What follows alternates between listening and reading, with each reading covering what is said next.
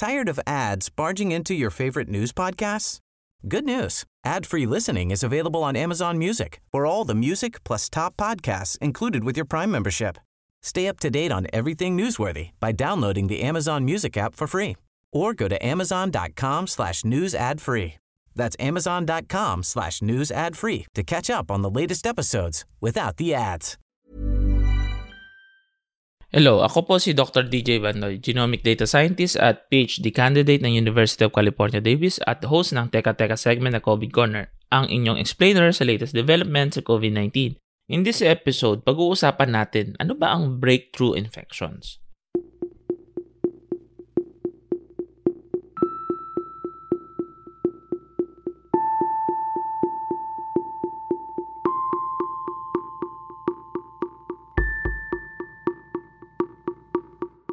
Marahil nababasa ninyo sa mga balita o sa mga messages na pinapasa sa Viber na may mga bakunadong individual na nagkaroon ng COVID-19. Take Singapore for instance, kalahati na ng kanilang populasyon ay fully vaccinated pero patuloy pa rin sila nagkakaroon ng COVID cases. Back in July, vaccinated individuals accounted for 75% of their COVID infections. Although hindi naman severe ang mga cases at ang mga fully vaccinated ay at most mild lang ang symptoms, but we still call this breakthrough infections. So ayon sa US Centers for Disease Control and Prevention or CDC, breakthrough infections ang tinatawag sa cases kung saan nakaka-detect ng SARS-CoV-2 RNA or antigen sa respiratory samples ng isang taong bakunado makatapos ang 14 days na kanyang last dose. Tinatawag itong breakthrough infection as though the virus broke through a protective barrier provided by the vaccine. Kumbaga, nakalusot yung virus. Talaga bang nangyayari ito? Yes. Walang bakuna na 100% effective. In the case of Singapore, sa 75% na vaccinated na individuals na nagkaroon ulit ng COVID, 44% ang fully vaccinated, 30% ang isang dose pa lang, at yung natitirang 25% ay walang bakuna. At doon sa walang bakuna, nanggagaling ang mga severe cases. Moderna and Pfizer ang kanilang ginamit. And yet, nung dumating yung mga bagong variants, dumami ulit ang cases. So, ang ibig sabihin, kahit ang bakuna ay highly effective, ay may nababakunahan pa rin na maaaring magka-COVID-19. So, maliban na hindi 100% effective ang vaccines, may isa pang factor that is causing this breakthrough infection. That is the Delta variant. Naglabas ng study ang New England Journal of Medicine last July na nagsasabing while our vaccines are still effective, they're not quite as protective against the Delta variant.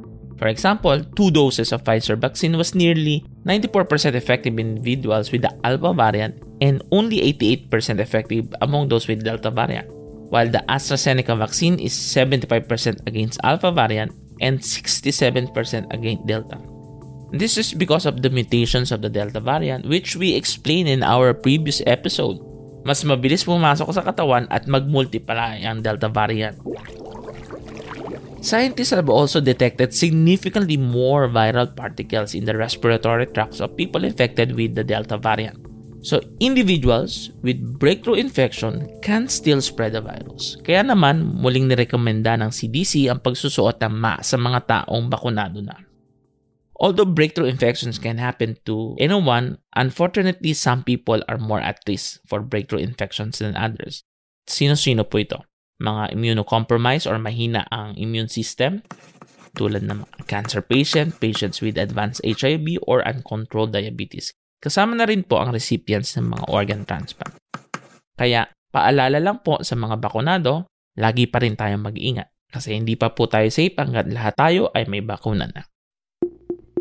And that's it for today's COVID Corner. Muli ako po si Dr. DJ Bandoy, Puma Podcast. This episode was produced by Kat Ventura and edited by Carl Sayed. If you have questions about COVID-19 o mga nababasa online na gusto nyo sanang ipa-verify or explain, email us at askdocbandoy at gmail.com. Follow Teka Teka on Spotify or wherever you listen to podcasts. Ingat!